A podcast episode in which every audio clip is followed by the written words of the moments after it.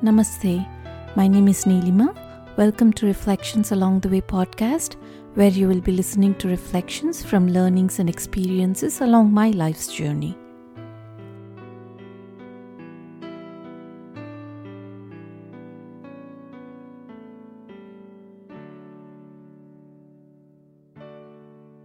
In the next few episodes, we'll be reflecting on lesson 9 from the book Self Unfoldment by Swami Chinmayananda, and it is in continuation to all the reflections we've been doing in the past many episodes. In this lesson, we will be talking about how all of us experience the world and what constitutes the world of experiences for us.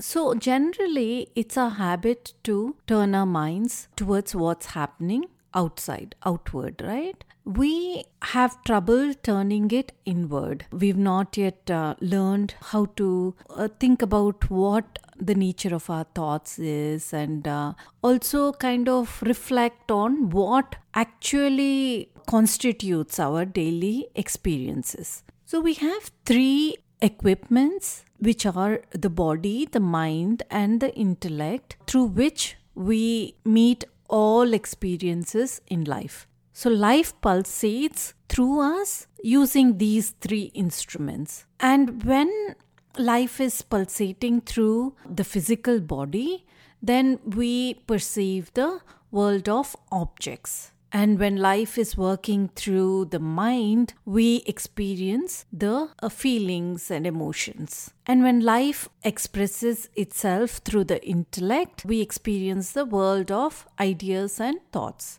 And each of us have distinctive set of these three instruments right and that is why we're all so different and every one of us is a unique personality our total world of experiences that we have every day is made up of nothing but the world of objects, the world of feelings, and the world of our thoughts, which are experienced through the body, mind, and intellect. And all these put together is our field of experience, right? So, whatever we perceive through our body, mind, and intellect, that constitutes our field of experience. And what I perceive may be different from what you are perceiving depending on how you are feeling, thinking about it, and what you see, right? It's very clear that we have our own field of experience based on our own personality.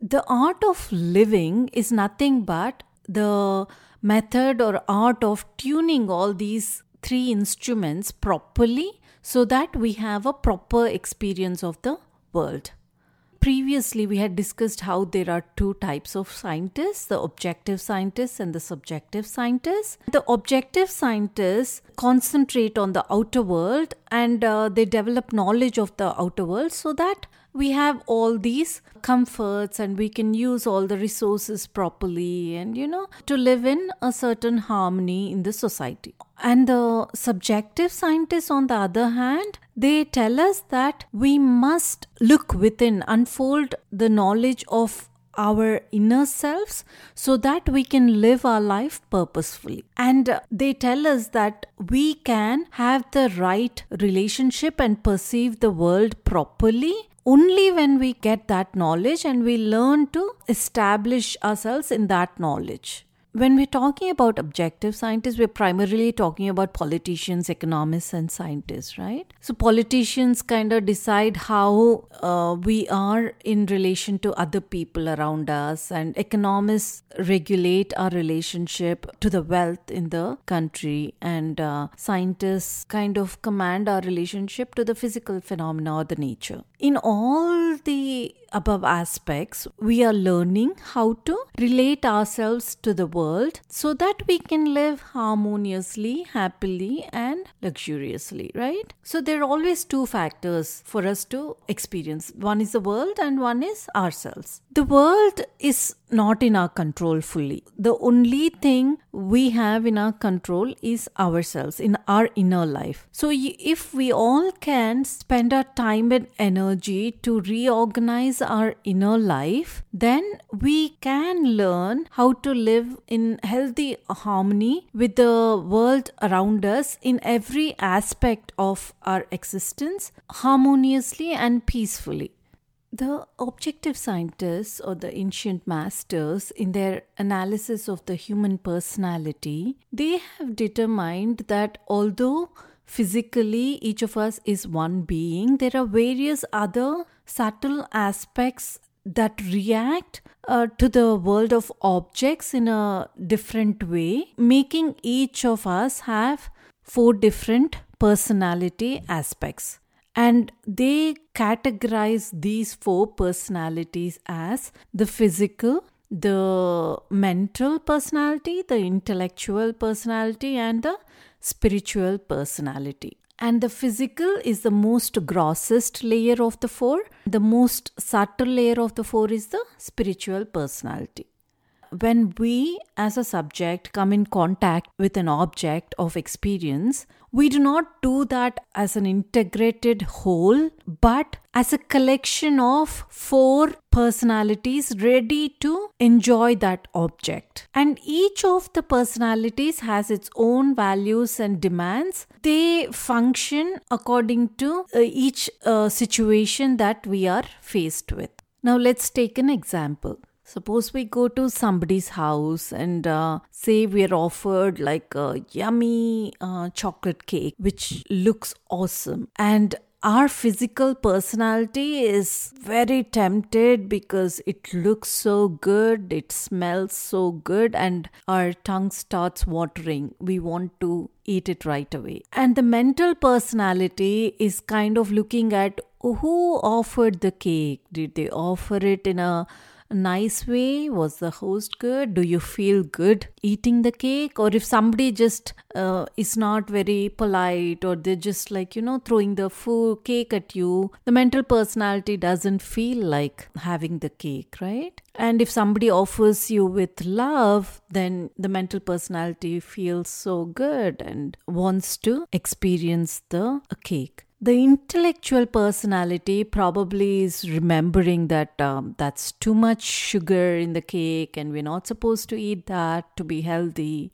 And the spiritual personality also may have its say, saying that we should not be tempted by the cake, you know, we should not let ourselves be tempted by the sense objects because it lures us away from the locus of happiness, which is not in the cake but it is in ourselves and it's a distraction.